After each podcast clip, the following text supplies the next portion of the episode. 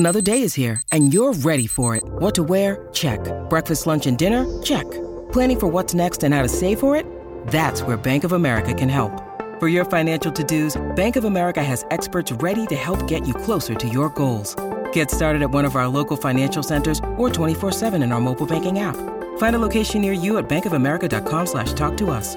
What would you like the power to do? Mobile banking requires downloading the app and is only available for select devices. Message and data rates may apply. Bank of America N A, member F D I C. When you need mealtime inspiration, it's worth shopping Kroger, where you'll find over thirty thousand mouthwatering choices that excite your inner foodie. And no matter what tasty choice you make, you'll enjoy our everyday low prices, plus extra ways to save, like digital coupons worth over six hundred dollars each week. You can also save up to one dollar off per gallon at the pump with fuel points. More savings and more inspiring flavors make shopping Kroger worth it every time. Kroger, fresh for everyone. Fuel restrictions apply.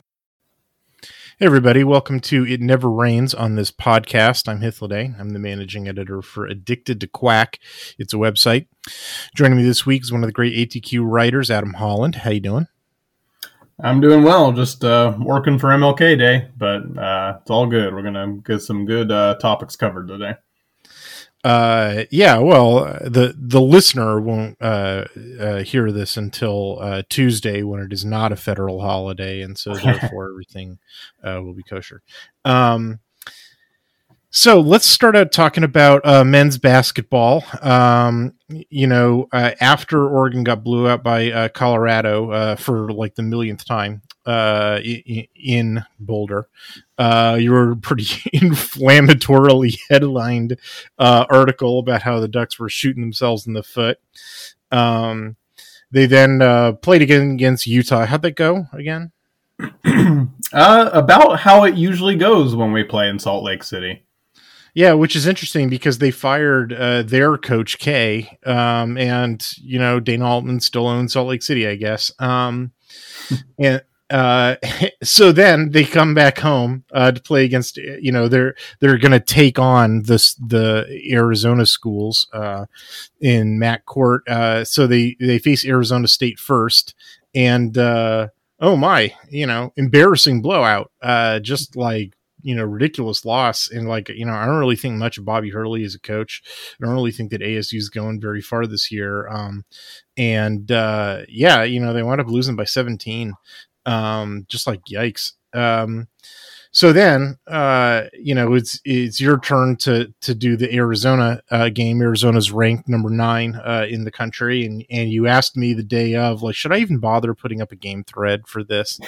Uh, and I was like, well, so you know, it's a ranked opponent, and uh, besides, this is the kind of game that Dana uh, Altman just you know wins. Uh, you know, it's not like Arizona's you know beaten uh, Oregon uh, since twenty fifteen in Eugene, uh, and the streak continued. Um, you know, what a you know wacky, you know, lose a blowout, win a blowout, lose a blowout, win a blowout. You know, last four games. Um, pretty weird. What do you think? Uh, do you see any rhyme or reason for what's going on with this team? Honestly, um, you know, you know me. I'm I'm I'm kind of the, the basketball guy, and so I'm I'm, I'm keeping a, a heavy watch on these guys. And uh, honestly, it's it's it's tough to find a rhyme or reason. Um, I really think in the end, it's just coming down to kind of like mindset. To be perfectly honest. Um, you, you, you can't really be that inconsistent, uh, just due to like the physical ac- aspects of play. Um, you know, every, every team can, you know, display like an off night and on night, but the, the, the inconsistencies of this team have just been absolutely mind boggling. Um, what they showed up with on Saturday was an energy and an enthusiasm and a determination that one feels like if they just show up with like, you know what I mean, a, a third of that, that they would probably be right in the thick of the race for the Pac twelve title. Um, the way the way that they came into that game against Arizona with the mindset, and and you know me, I've I've not been one to shy away from criticisms of them uh, lately. Anybody who's read my articles knows as much. Um, And I've really kind of complained about their lack of killer instinct. I've, I've, I've just, you know, kind of complained about their, their showing up, and they're just kind of like, all right, well, we're, we're going to here to play a game, and we're the Ducks. So, you know, we should be able to take care of business. Whereas you look at the teams that have been successful for Altman, they had that killer instinct of like, we're going to, you know, we're going to take them down and then kick them wilder down. And Saturday they showed up with absolutely that kind of mindset. And on the defensive end, I think, is where it makes all the difference. Um, if you're not hitting shots, which, let's face it, Oregon has had oodles of trouble this season not hitting shots, the only way you can hang in games is defensively. And so when you play defense to that level, where literally everything that Arizona is trying to get is contested, blocked, stolen, scrapped, you know, it just, it, it it completely disrupts their flow of offense. And a lot of teams, if you just, if you can disrupt their offensive flow, even if they shoot well, if they don't really have much of a flow to their offense, you're going to be in the game against them. So it just, man, it is, it is so frustrating. And you just, you want to play devil's advocate and just hope that maybe this past game really was kind of like an eye-opener for the team. Like, hey, look what we're capable of if we just show up and attack with that killer mindset and that effort and that determination on the defensive end. Yeah, you know, I, I'm a pretty... I'm a pretty schematically and statistically oriented uh, sports fan. Um, and a lot of times, you know, talk about stuff like, you know, energy and determination kind of gives me the, the willies. Um, but I mean, you're not, you're not blowing smoke. Like, it's very clear. Like, yeah, no, it's very clear that there's a certain energy, like they were playing with a lot of energy, um, Uh, you know, against Utah and against Arizona, and they just looked dead on the floor, uh, you know, just like, you know, low energy against Colorado and, and Arizona State. And like, and particularly on the defense, you know, I, I you know, the, the offense, you know, sometimes your hands just go cold, and, and, you know, I, I'm not really sure that energy has a whole lot to do with that, or focus, or, you know, any of those other psychological factors. Sometimes your hands are just cold, you know, it's just like, okay. Um, And, and, you know, okay, that's fine. You make it a low scoring game, and, and you, you know, you play with energy on the defense. But if, you know, you can't both have cold hands on offense and be low energy on defense and win basketball games. Um, and like, you know, honestly, I don't really have an explanation for it on uh, with the Colorado game. I, I mean, really, honestly, the the fact that Dana Altman can't win, with the one exception in Boulder, is like, at this point, it's just sort of like funny almost. Um, like if that if, if if the Arizona State loss hadn't happened, and the, and Colorado was just in isolation, I would probably just like kind of laugh it off, you know. Um, yeah. But like, it was the same, that same sort of like dead energy, you know, especially on defense against Arizona State. Um, you know, there's a couple of things, you know, that I noticed, uh, however, uh, one is, um, you know, getting back a couple of guys from injury, and, and they were back for the Arizona State game. But I, I thought, I thought both, uh, Couisnard and Biddle looked like kind of rusty, you know, like they were definitely, they, they, they were back for the A S U game, but they weren't starting, and they, you know, they had relatively limited time, you know, off of the bench, and, you know, they just weren't re- really, you know, particularly impact players.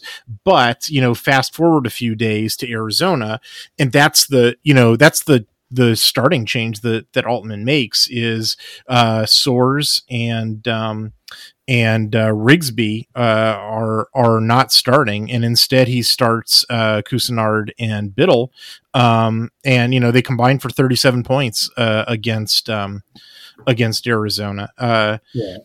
The the other thing that I noticed uh, about the A S U game is, if you pull off the box score, um, like it's the Arizona State's box score is not. Doesn't look like the box score of a team that just pulled a big uh, road upset. Um, they they hit about you know, three more three pointers than they probably should have. You know, they, they shot forty-four percent or almost forty-nine, forty-five percent from uh, the three point line. And that's, you know, a little higher than expected, you know, so that's, you know, let's say that that's nine points, you know, of the discrepancy. Um, and, and like, if the opponent just gets hot from three, like, you know, that that's another thing that's sort of like, there's not much you can do about that. Sometimes it just happens and you need to outscore them, except Oregon wasn't outscoring them. And, you know, that, that the flip side of the coin on the A S U game is they, you know, Oregon was shooting under fifty percent from the floor. They, in fact, fairly poorly, forty-two percent um, uh, all, of all field goals, you know, twenty-five for fifty-nine.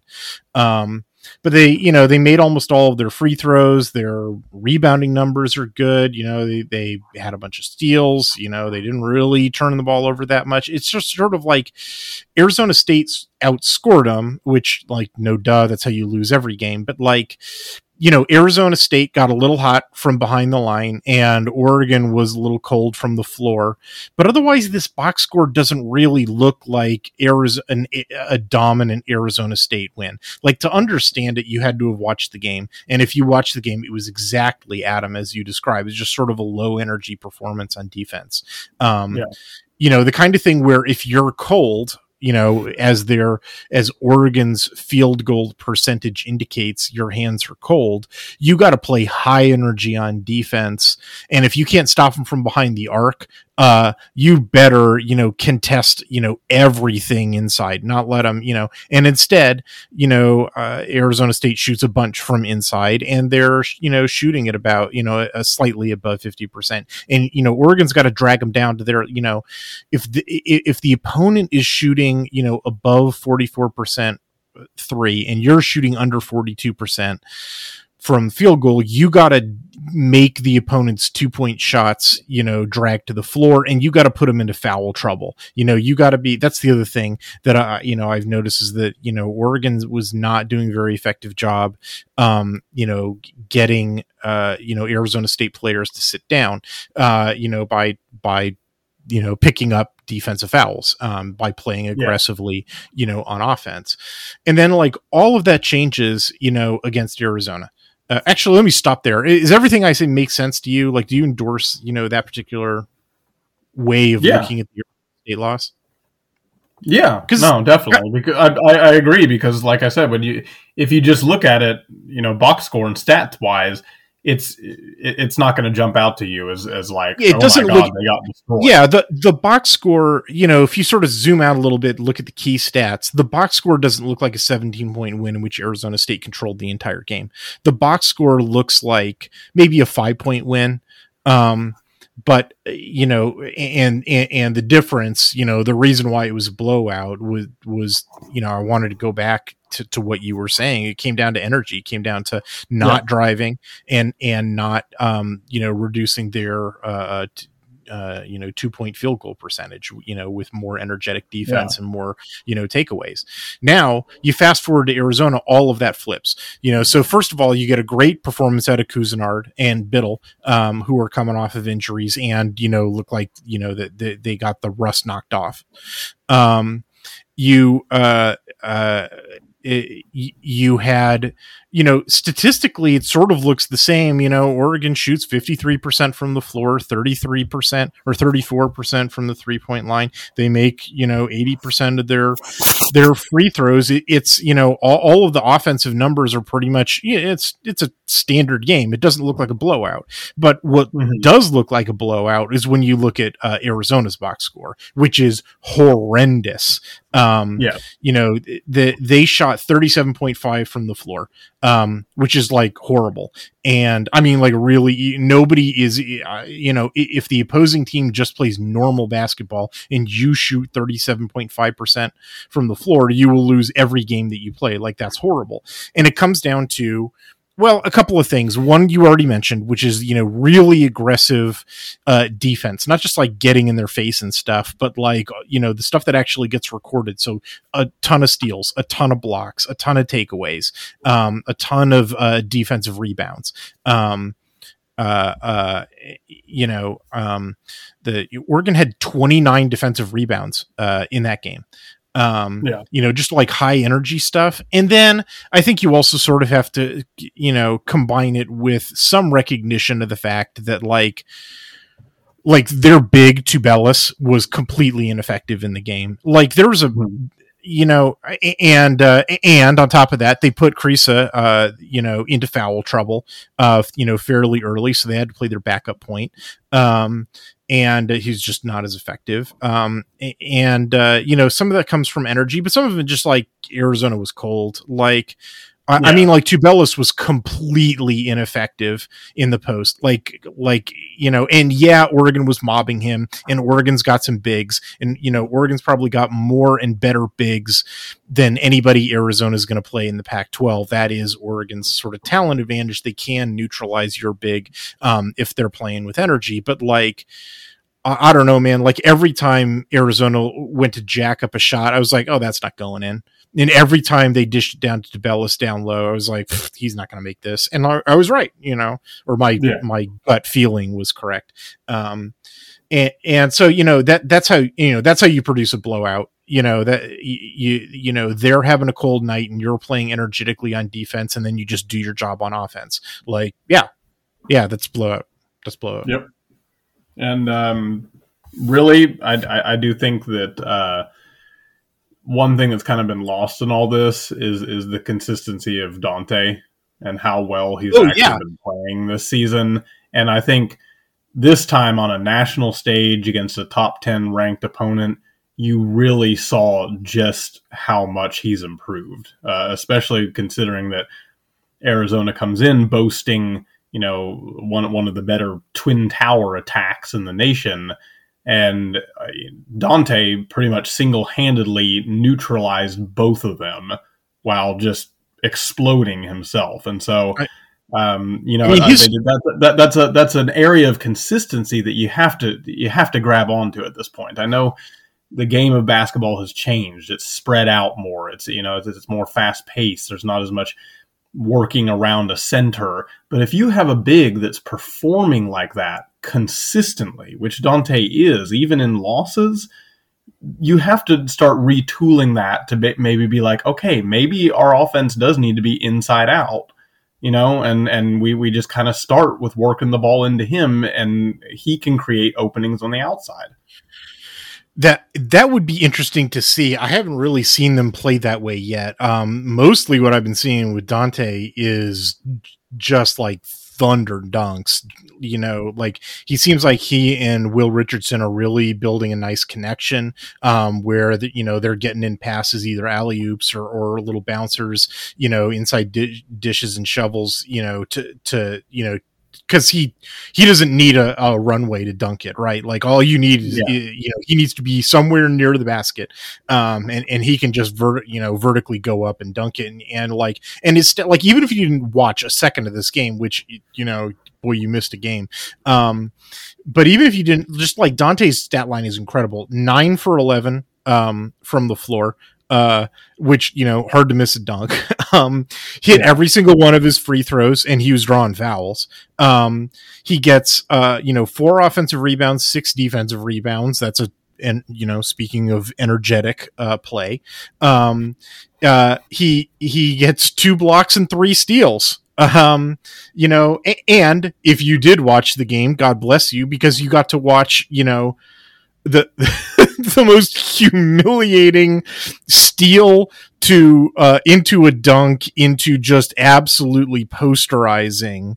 Uh, um, yeah, uh, I, I don't think I've seen a posterization that that beautiful since uh, Freddie Jones was was suiting up for Oregon. Yeah, no, that that poster that everybody's you know every Duck fan had up in their yeah. bedroom. Uh, Freddie Jones, yeah, right. I mean, like. Oh man. And then like in the post game, you know, presser afterwards, like, you know, Dante's like, yeah, that dude talks shit all the game long. Like he really kind of annoys me. And so it was so fun to embarrass him. Humiliate him. Yeah. yeah, no, it was like, boy, I, I kind of dig this era in which people just say stuff like that, you know, like they don't wrap it around in some polite language. Just like, you know, yeah. he annoys me. So it was fun to embarrass him. It's like, yeah, I'll bet. Yeah. Um, and then Couisnard off the bench, six for nine um, from the three point line. Like, yeah, wow. he was he was incredible. Yeah, you know, shooting sixty-six percent from the arc and just eighteen points. You know, for I mean, eighteen points is the margin of victory. You know, like the like. You know, his, his three pointers alone, you know, you know, put Oregon, you know, well over the top. And like, uh, you know, we, and we hadn't basically seen him all year. Right. No. Uh, and now and, we and saw he, what he's, what he's really capable of when he's healthy and out there. Yeah. And, uh, yeah, you know, uh, I'm, I'm sure South Carolina fans are, are pretty angry at Oregon. They, they, you know, they, they took a pretty, you know, awesome, uh, uh, player apparently in Couisnard, uh, for the basketball team. And, and, uh, as we'll talk about, um, in a minute here, they took a pretty awesome edge rusher from the football team. Yep. We're, we're robbing, robbing South Carolina blind at this point. Hey, let's take a break. Uh, when we come back, we'll uh, talk about Oregon's uh, edge rush coming up in twenty twenty-three on the football side.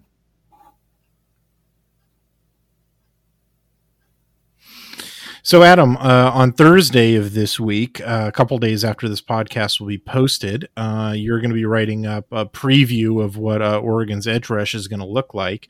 Um, uh, uh, uh Uh, as a uh, somebody who, you know, keeps track of the entire roster, you know, my contribution to the conversation is uh, there's no one left from last year's edge rush. Um, you know, it's pretty much entirely new guys. Um, so you got your work cut out for you. You know, I think by my count, I think they've got um, eight uh, true freshmen um, that they're bringing in who are, you know, either outside linebacker, you know, the, the Jack O L B in this structure or defensive end. Um, uh, plus, well, uh, four true freshmen and one transfer, Birch, as we mentioned uh, uh, before the break.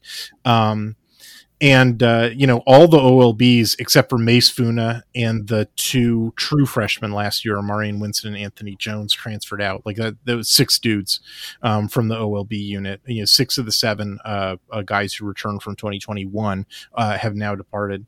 Um, and then on the, the end, Um, you know, Brandon Dordalus returns, uh, and so far, you know, Treven Ma'ae and uh, Jake Shipley have not yet uh, announced that they're going to transfer, although I kind of have a feeling that they're going to. Um, so, you know, really it's two experienced guys on the ends, uh, Funa and Dordalus, and then it's probably going to be all new guys, right? Yeah, um, you're, you're you're definitely looking at at a, at a new overhaul, um, which which is good. It's it's good. Um, if if there was one thing the Oregon defense was was lacking this past season, it was a, a, a more effective pass rush.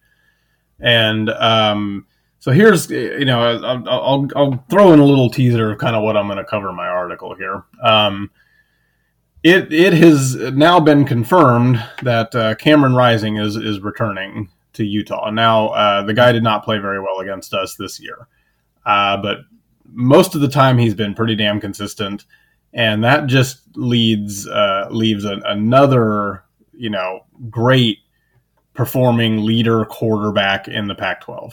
Um, thank God Nick's you know decided to come back, so we have one of them as well.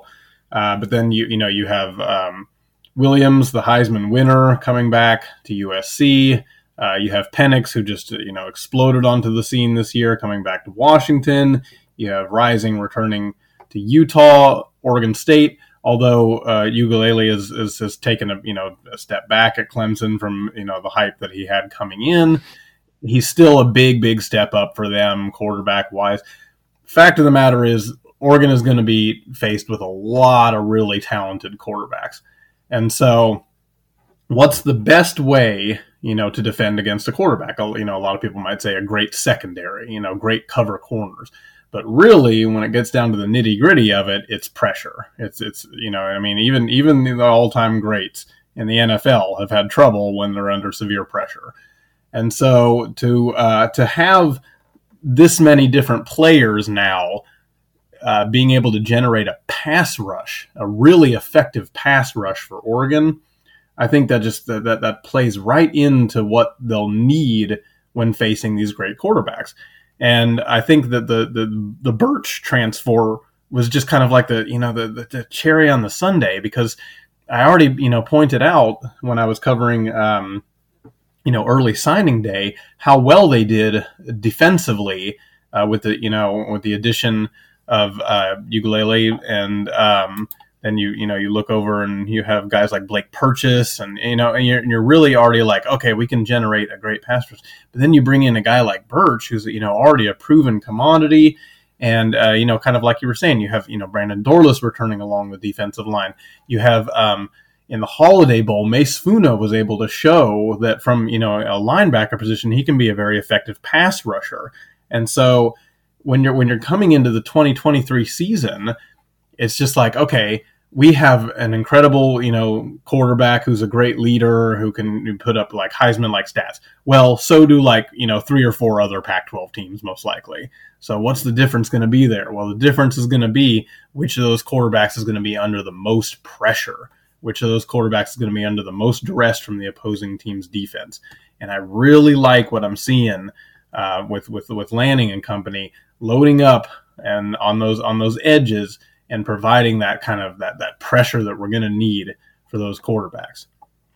Well, I mean, it really is loading up. I mean, like I said, it's going to be, you know, eight new guys. Um, and, uh, and, and, you know, I think, so you're right about Birch. He was a five-star uh, for, for South Carolina. Uh, you know, he comes in, he's got the measurables you want. Um, you know, he's definitely seen playing time uh, before. Um, and then, you know, you also have Matayo Uyunglele. Uh, you know, in case anybody's confused, they're brothers. D J Uyunglele was the quarterback at Clemson who is now transferred to the other Orange school, Oregon State. And Oregon, uh, the the Ducks got his younger brother Matayo. Yes. F- forgive me um, for not specifying that and just putting. Yeah, right. So there is a little confusing. Yeah, right. There's one I was refer- one, one I was referring to one of the quarterbacks that we'll be rushing against, and one I was referring to one of the rushers. I know they're sending after that quarterback. There is a potential for some brother on brother violence. Um, Absolutely. The, the final week of the regular season, which would just be delightful. Um, uh, but yeah, you know, so I I. I figure in the structure of Lanning's defense that, you know, Mase Funa remains an O L B, of course.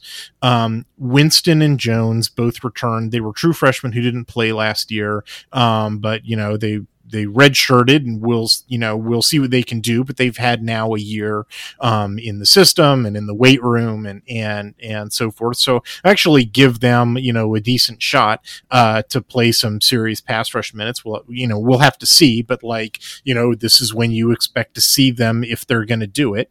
Um, and then Birch, you know, the transfer and the commo- you know the proven commodity and the five star. And then I think Uyunglele, because he's also a five star and he also has the measurable. Um, could also be, uh, you know, a true freshman player. So, you know, I really think that you've got five different dudes competing for it's one job on the field, but there are configurations in which they play both a strong and a weak side O L B. So you could have two of those guys playing simultaneously, but most of the time they're playing their nickel configuration, but they have sort of a, an oh you know a nickel configuration when they're on standard downs, in which I think that Funa will play, and then they have a different configuration when they're either going to blitz or they're expecting a pass or whatever, in which case maybe a guy who's more like a dedi- more more dedicated go get the quarterback guy. And then we'll see, you know, I, I suspect uh, you know I'm not sure how this is going to play out, but I'm just looking at their measurables and their stats. Like, you know, both Birch and Uyunglele are six five, you know, they got long limbs. Um, and, you know, they're playing weight right now. Uh, and, um, whereas, and, and I guess there's a possibility too, Terrence Green, um, he's not quite as highly rated, but he is a four star. And, you know, that's, a, that's another guy. He's six five, two sixty-five, or at least that's how he's listed on two forty-seven. Um, Oregon hasn't posted their official weights because Oregon is real slow on posting weights. I don't understand why that is. They get the rest of their measurables in, but they wait to put up the, you know, what their weigh in. I don't understand. Anyway, uh, two forty-seven has Green listed at two sixty-five. That probably means he's playing weight. On the other hand, um, Jaden Moore, the other true freshman who I have penciled in as an O L B, um, he's, you know, he's long enough for it, but he's about thirty pounds underweight uh, right now. I sort of expect he's going to redshirt. Um, But like, you know, but that you nonetheless, you know, so if we're going to include Green, I count six dudes, Funa, Winston, Jones, Birch, Uiagalelei, and Green, who are all, they all have the dimensions for it. Um, they have some experience in the room. They've got some really high talent, you know, like I said, long arms, um, and, uh, you know, just built, you know, like pass rushers. Um, and, you know, they really, you know, they need two, maybe three guys, you know, to complete the rotation. And if you've got six, you know, looking like playable dudes and you need to get three out of that room. Okay. I like those odds, you know, I, I, I yeah, I, Uh, I, I mean, I want to, I'm looking forward to it in spring ball, but I like those odds, you know? Um, is that how you see the O L B room uh, as well? Like separating that out from the defensive ends, which we'll talk about in a second. Is that how you see the O L Bs?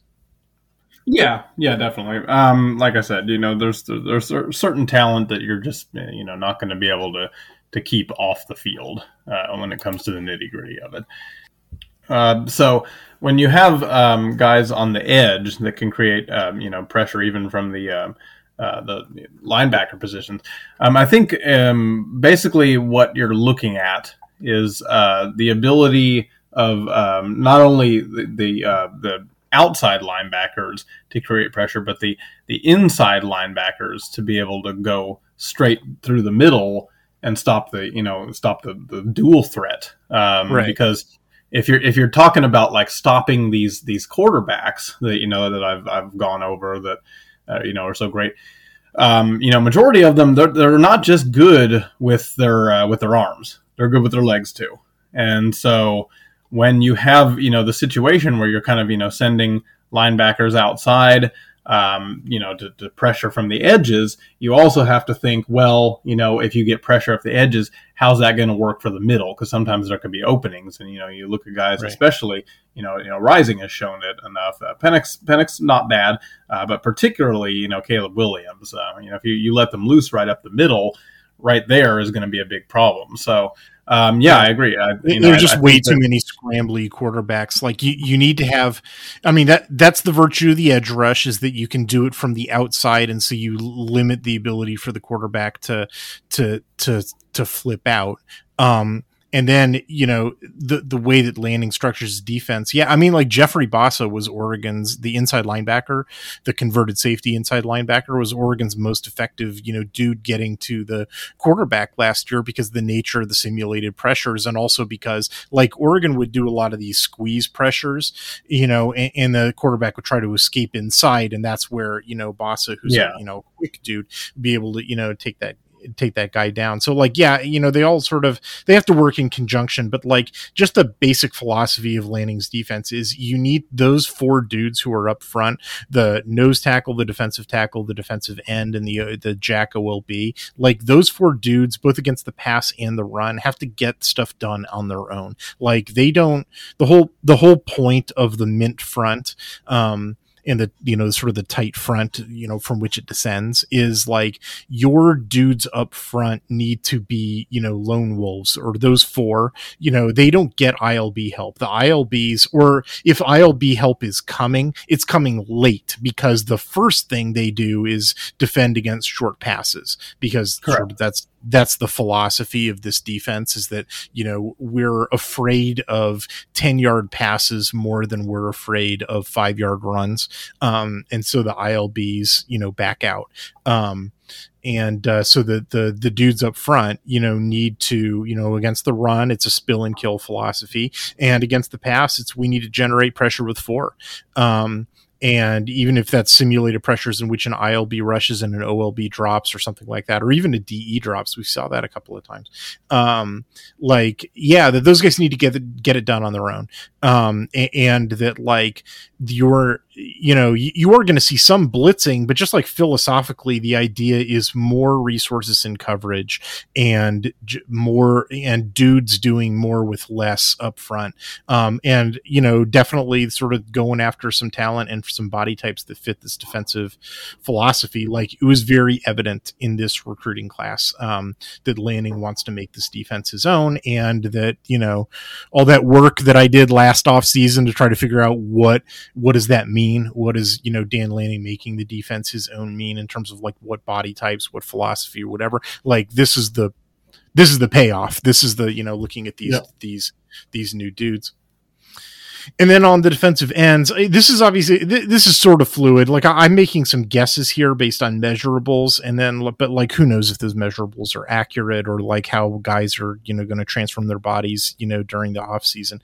But like I've got for the defensive end position, um, Uh, you know, Dordalus returns um, right now anyway. Treven Ma'ae and Jake Shipley return. I don't, uh, you know, I sort of expect those guys to transfer out, but I don't know. They were playing in the bowl game and not bad. Like, I guess we'll see. Um, and then it's four true freshmen, and you know, who are all six three. Um, Blake Purchase, Johnny Bowens, Ashton Porter, and Tatum Tuiati. Um, Tuiati is interesting. He's the coach's kid, right? He's he's the defensive yeah. line coach, Tuiati's son. You know, who sort of I I expect him to be a technically proficient, you know, player, because coach's kids usually are. Um, but he's you know he's underweight for the role right now. I fully expect him to redshirt. Um, but like uh, you know. Purchase, Bowens, and Porter, there's a good chance that they put on the the extra weight that they need to, um, you know, in, in the, you know, this offseason, and are playable defensive ends at like the two seventy or so range, two sixty-five, two seventy range. Like, I think all of those guys are viable. You know, we'll see how it goes in spring, um, and, and we'll see how it goes in fall. I, you know, we're projecting forward like eight months. um, yeah. But like, again, you know, that's a room where I think they will have somewhere between four and six um, available dudes for, for whom they're, they're really only going to need two guys. Um, because like the cup runneth over for Oregon for the inside, you know, we haven't, we're not really talking about the tackles in this segment, or, or I think in your article, cause you're talking about the edge rush. Um, but yeah. Oregon's got, you know, got a ton of tackles, right? Like they, they get uh, Amavai coming back, you know, from injury. They have Taimani and, uh, and, you know, Casey Rogers and, and, uh, and, and Keon Ware Hudson and, and, you know, a bunch of dudes, um, you know, Keanu Williams, who I was a little sad to see go, cause I, I really liked him in the twenty twenty-one class. I really thought he might've been coming into his own, but like, it's just so full. And then they, you know, and they took a bunch of dudes. Like, it's not like they didn't take any D Ts, um, in the, in the, the twenty twenty-three class. So like, yeah, Oregon's got a really full defensive line room. So, um, some guys could move around a little bit, but, but yeah, no, I mean, obviously Dordalus has his spot. He's been, you know, a stud since day one. He was playing as a true freshman in twenty nineteen. I was like, I went out of my way when I was writing articles in twenty nineteen, you know, film review articles, to highlight, like, look at Brandon frickin' Dordalus, man, like true freshman, you know, just tearing people up. I, I particularly enjoyed in my Rose Bowl review, you know, putting in the clip of like Brandon Dordalus, you know, mid three star from Florida, true freshman, destroying the reigning uh, Remington Trophy winning center, just absolutely yeah. humiliating him. Cause I mean, let's be honest, that dude won that award cause he was from Wisconsin. Like those the people who handle those awards don't actually watch film.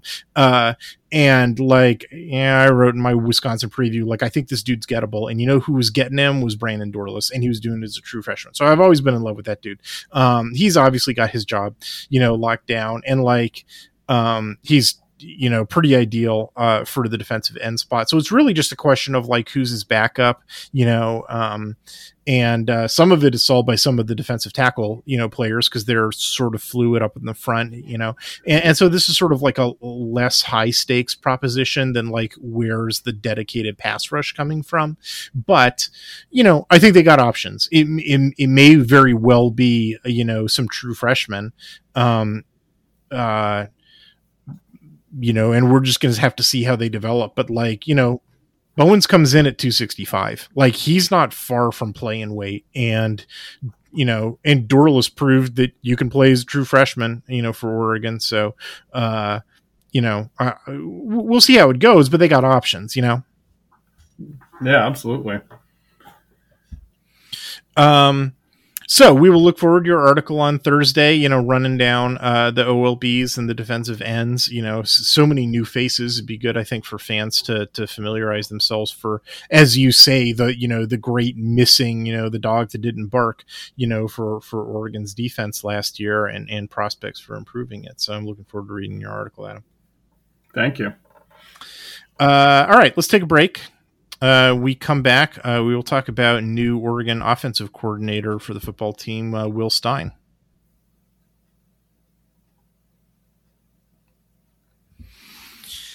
Well, uh, it has been an interesting couple of weeks uh, studying U T S A's offensive film, the University of Texas at San Antonio Roadrunners. Um, they are now the two-time uh, defending champions of Conference U S A. Um, in fact, they got Seth Luttrell fired uh, at North Texas um, for beating him twice in one year. Um The uh, uh, uh, Will Stein is a very young offensive coordinator. Um, he was on my radar screen.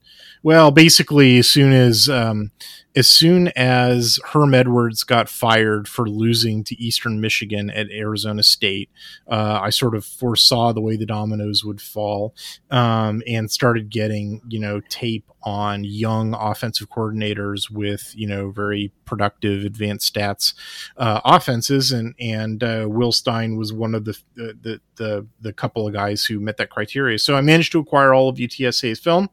And over the last two weeks, I've watched it all. I've done all of the charting. Uh, I have all of the advanced stats ready to go for them. That's what people tune in to listen to for podcasts, right? Is people yeah, yeah, absolutely. Hiding a bunch of numbers. Uh, but like, I mean, look, in the team talent composite, in two forty-seven's team talent composite, um, U T S A's roster in twenty twenty-two, um, ranked number seventy-eight in the country, not a particularly talented team. Um, they, uh, They, they, the, the program is not very old. Like, they just started up football like a decade ago. Um, their highest rated offensive recruit in the entire program history prior to the twenty twenty-three cycle, which obviously they didn't have access to twenty twenty-three guys in twenty twenty-two. Uh, their highest rated offensive recruit was a uh, point eight six seven three, which is a mid three star. Um, like, they'd literally never even had a four star. They'd never even had a high three star. Um, Um, ever in the history of the program on offense. So this is not a particularly um, talented team. And yet uh, they are in, in F plus advanced stats. They ranked number twenty-six uh, in offense. You know, they punched way, way, way, way, way above their weight class.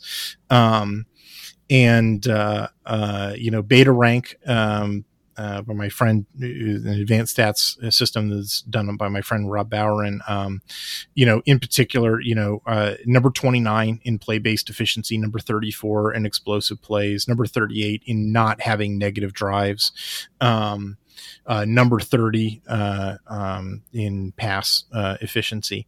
Um, like, you know, just really like a really, you know, high quality offense. Um, and especially, and th- which is borne out by advanced stats, you know, not just like the raw stats, which can sometimes be misleading. Um, and multiple different, you know, advanced statistical systems are just like, yeah, this is a good offense, man. Um, yeah. and so, and, and not just a good offense, but punching way above its weight class. Um, And uh, and they played a fairly tough schedule, um, uh, or at least in the, the non-conference. In the non-conference, they played uh, Houston and Army and uh, Texas, you know, U- UT Texas at Austin. Um, and uh, and uh, yeah, it was, you know, sort of brutal. Uh, and, and yet they held their own. In fact, they were leading Texas for a good chunk of the game. Um, yeah, it was, it was pretty fun to watch. So the question, the couple questions that I have for you uh, regarding this new offensive coordinator and at least what you've seen from him schematically. Uh, first and foremost, what we saw from Nix uh, this season at Oregon was not something that we've seen at Auburn as far as the consistency of, of his great play. Uh, a lot of that was credited to his relationship with Dillingham. Uh, now heading into, you know, twenty twenty-three, again, I, I don't think anybody's overlooking Nix anymore. I think, you know, he'll he'll be on the Heisman watch list. Um, and then and you look at the talent that he has around him to, to get the ball to. Um, you know, you're talking, uh, you know, you have uh, Franklin. Uh, you know, you have uh, Ferguson, who, you know, showed that he was, you know, a big-time uh, tight end in the Holiday Bowl.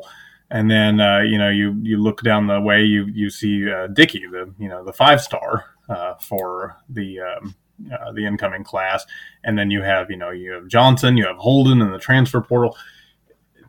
and and with the way Nix throws the ball, you know, it, it looks like this could be one of the best aerial attacks that Oregon's seen. How do you see that, you know, that that going under what you've seen from Stein's offense, and, and can they kind of replicate Nix's success in, in twenty twenty-two under Dillingham? I think, okay, you you sort of asking two different questions there. Let me answer both of them. Um, I, I don't know how well Nix and Stein will get along. I hope well. Um, I'm not sure how much the relationship between Nix and Dillingham was relevant to Nix's performance, simply because he, you know, he he'd been around for a long time. You know, like this is his fourth year as a starting quarterback, or twenty twenty-two was, twenty twenty-three will be his fifth year.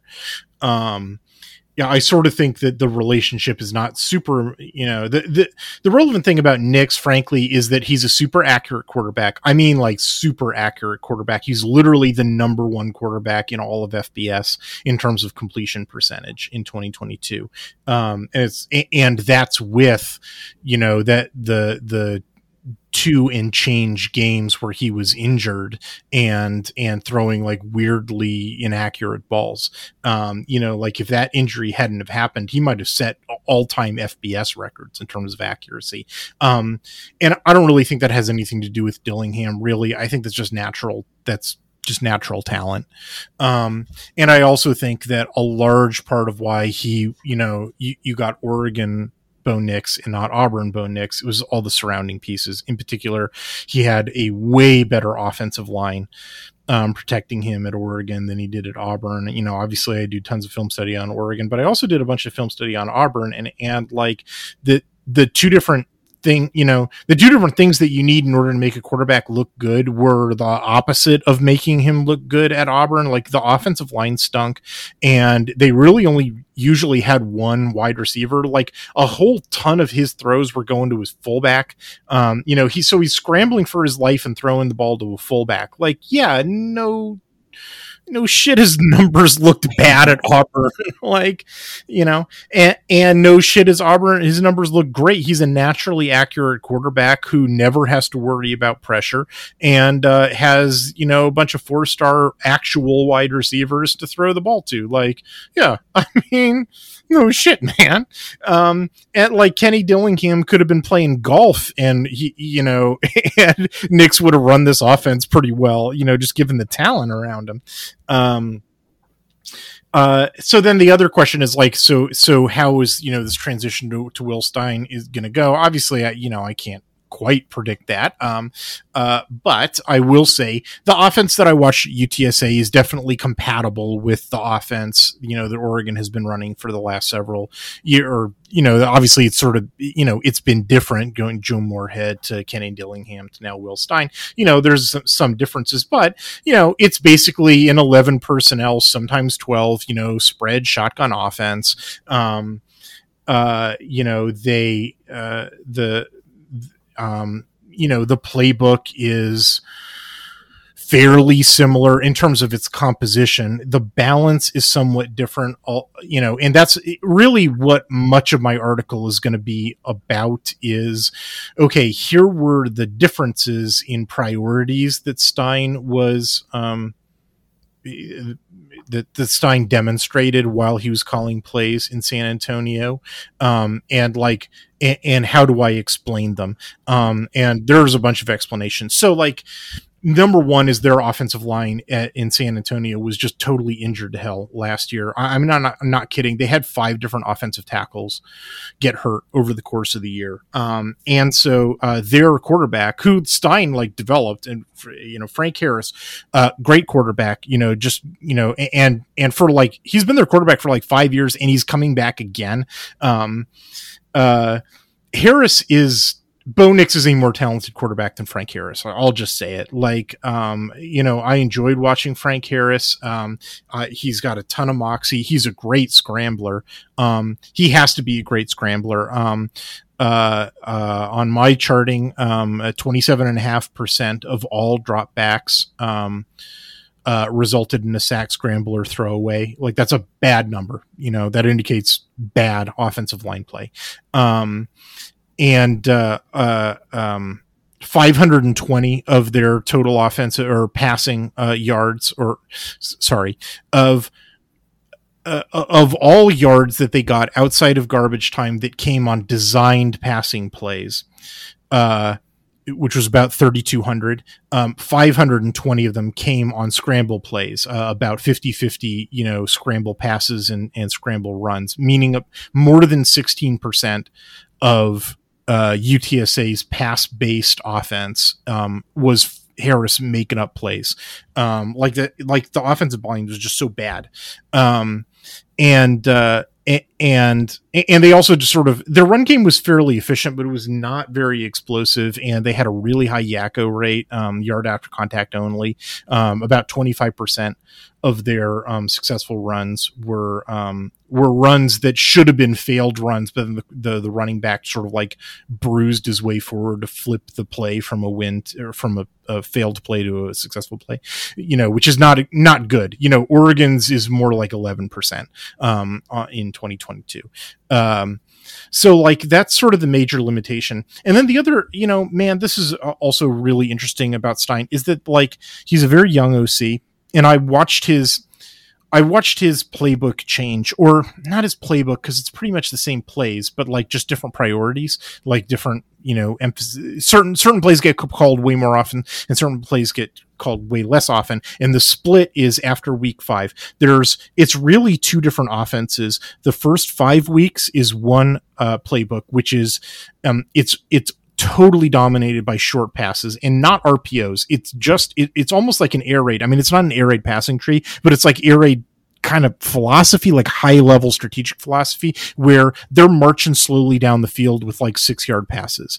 Um, like, uh, uh, you know, it's a, it's a ton of passes that are just like, it's little slants and, and hitches and throws to the flat. And they had really good wide receivers, like way better wide receivers than C U S A teams had defensive backs. And so a lot of their explosive passing plays are really just short passing plays that then the wide receiver makes the D B look foolish and gets another like fifteen yards after the catch. You know what I'm talking about? Yeah, for sure.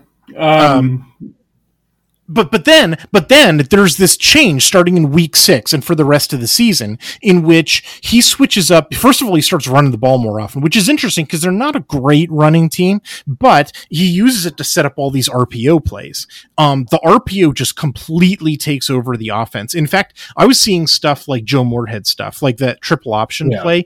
They ran that triple option play more and more and more towards the end of the year. By the time they were in the conference championship, they were running, they, they ran that play like six times a game.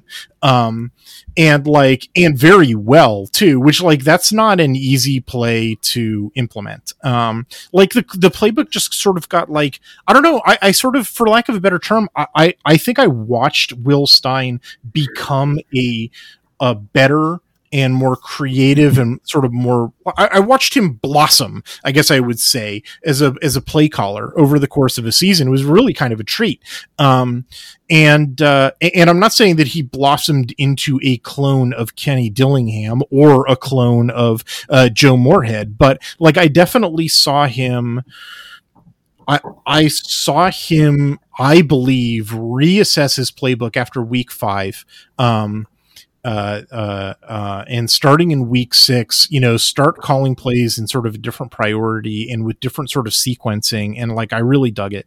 Um, and, uh, uh, yeah, yeah, that was, uh, that was interesting to see. Um, now does yeah. that sort of continue in Eugene? I have no way of predicting that, but like, I like to see dudes growing up, you know, I, yeah. I what, what I don't like that yeah. um that that'll it'll continue to benefit the running back corps as well, um considering how how well, well that trio did this year. It's I think that the, I mean this is difficult to predict um because I it's I, I can't say for certain, like I don't, I don't have Will Stein sitting next to me. And even if I did, I don't have like truth serum to give him to make me tell him, make him tell me the truth. Uh, I'm left to make a guess and I, I can't guess, you know, super accurately on this question, but there's two possible explanations. One is, um, he wanted to run the ball, and he was sort of stubbornly doing so because he felt like that was the right thing to do, um, for, like, I don't know, ideological reasons. And the other explanation is he knows that he needs to establish the run, even if they're not super successful runs that are, you know, generating huge plays, because it sets up the rest of the offense. Um, so like this was a, you know, here's, here's another, you know, I said that the playbook changes. So, in the first five weeks, their run rate is thirty-five percent. Um, mm-hmm. Right. Just like they're, they're, the, it's about two to one pass to run play calls in the first five weeks. Yeah. From week six onward, um, it switches to a forty-seven percent run rate. You know, it's still, you know, slightly more, you know, passing than running, but it's pretty close to being balanced. And yeah. the rate at which they're running R P O plays triples in, you know, the, yeah. the back half of the season.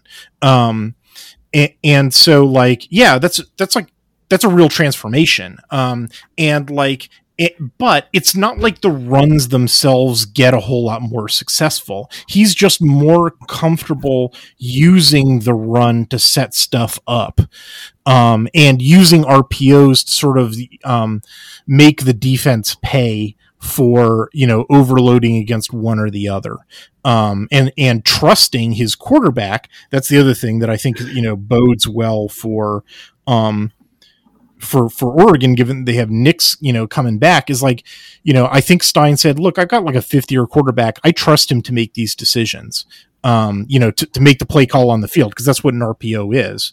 Absolutely. Um, and, and like, well, if he's doing that for Harris, he should be doing it for Nix. You know, yeah. and Nix is definitely capable of it. You know, obviously, uh, he's a quarterback yeah. at Auburn, the you know the the the R P O par excellence team. Um, you know, so so like uh, uh you know, I I I find that promising. Here's the here's the thing that may be a a big philosophical difference. Um, that.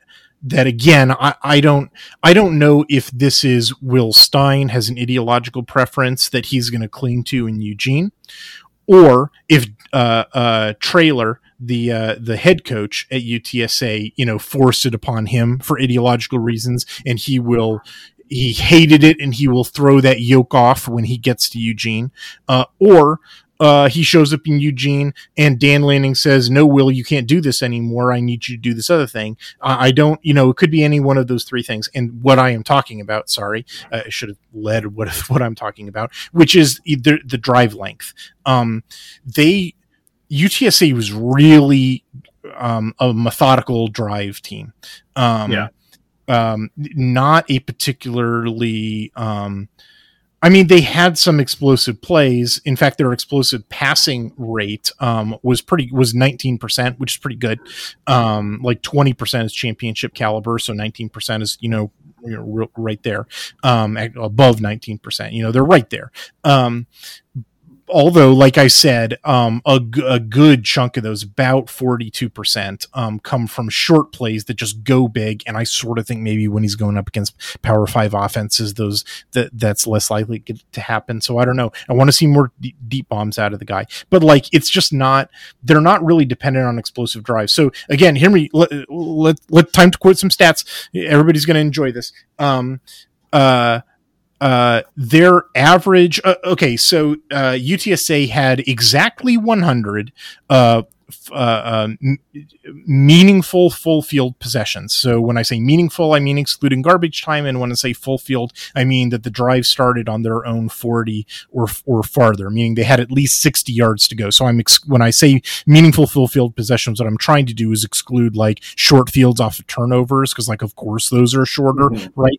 Um, so one hundred, nice, nice round number, makes all the math real easy. one hundred meaningful full field possessions. Um, their average drive length was over seven plays. Um, um, for those that scored touchdowns, uh, th- they scored thirty-nine touchdowns on those one hundred full field possessions, which is okay. It's not great. You want that number to be closer to fifty percent, but whatever. Um, it, it was longer, not shorter. It was seven point two three plays um, for, for touchdown scoring full field drives. Um, the uh, um, twenty-seven of their one hundred me- meaningful full field drives took ten plus plays. That's a lot. uh, ten plus play drives are rare, um, but not for U T S A. Um, they scored touchdowns on about half of those, though. Um, and they're not really getting negative drives very often. Only twenty of those one hundred min- meaningful full field possessions took three plays or fewer, and five of those twenty were touchdowns. They did get some explosive touchdown drives. Um, they're just pretty rare. Um, you know, Oregon had much more. Um, you know, uh, uh, you know, that, like, remember that U C L A, you know, that beautiful bomb, uh, you know, it was basically on the first play, um, right? Like uh, U T S C only had a couple of those. Um, so back to what I was talking about a, a minute ago. Like, I don't know if that. Um, So that picture that I hope that the, all those numbers that I just threw at everybody, the picture that that paints is a, an offense that's much more methodical than explosively oriented. And Oregon in twenty twenty-two was more of a mix. They were methodical when they wanted to be, and they were explosive when they wanted to be. And yeah. U T S A was just like, ex- they were methodical all the time, except sometimes they would break a big play, but it was kind yeah. of like by accident, if you know what I mean. Like, I, I don't think they were trying mm-hmm. to do that. It just happened that way. Um, yeah. So like, so I don't know if that bias towards methodical drives, I don't know if that survives the trip to Eugene, because I don't yeah. really know what informs it. Um, Uh, or, you know, I don't know what the micropolitics are between Stein and Traylor. Um, I don't know what the micropolitics will be between Stein and Lanning. Um, I don't know how much that's informed by the offensive line, which, like, that's a huge change that's going to happen. Um, you know, the U T S A offensive line to the Oregon offensive line is like, you, I can't find a bigger difference in college football. Um, like, that might be the biggest single difference that any human being will experience going from one team to another yeah. is going from U T S A's offensive line to Oregon's offensive line. I think yeah. it will wind up changing a bunch of stuff about what Stein does, but I can't know that for certain. I, that's just guesswork. Yeah. Um, well, but and not on the other hand, the, no, the last thing that I want to say, a healthy Bo Nix is an explosion play waiting to happen. Right, so, that's definitely true. Yeah, you're going to have to like, utilize that at some but, point.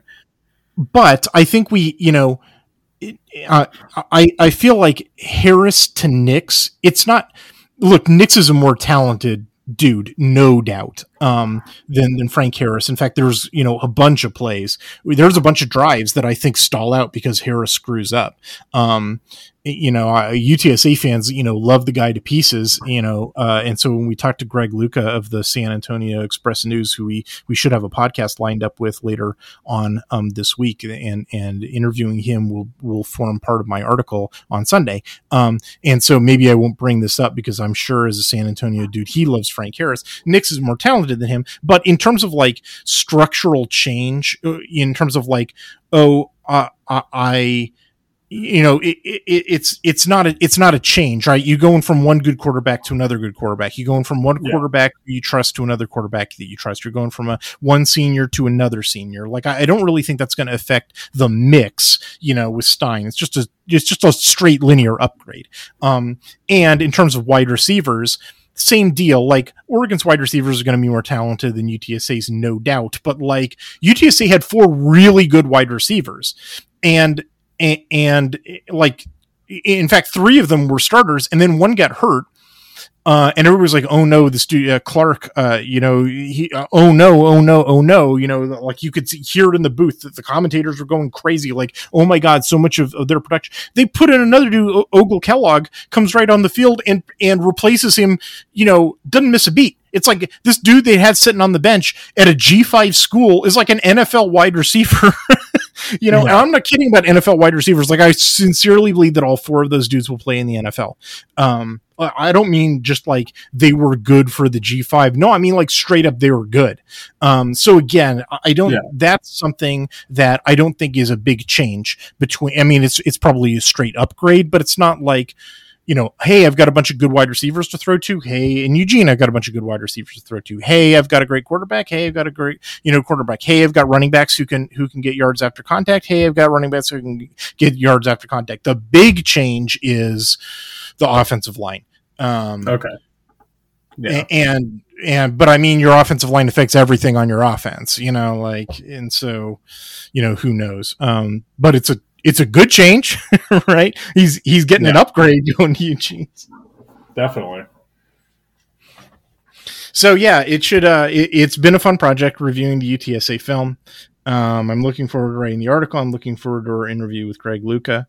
Um, as uh, the the listener can no doubt uh, infer, I've I've collected a whole bunch of stats, you know, on this uh, team's twenty twenty-two season. Oh, I didn't even talk about the screen rate. They throw a bunch of screens, and they're super good at screens. They have a seventy-three percent per play success rate thrown screens, which is like, that's awesome. That's way, way, way, way, way higher than Oregon's. Um, yeah. Although I don't really think that's about. Um, play calling. I really just think that they had um a big advantage uh, blocking on the perimeter with their talent versus C U S A uh defensive backs than Oregon did um against Pac twelve um defensive backs. But whatever, it was awesome to see so many successful screens after watching Oregon kind of derp it on the outside so much.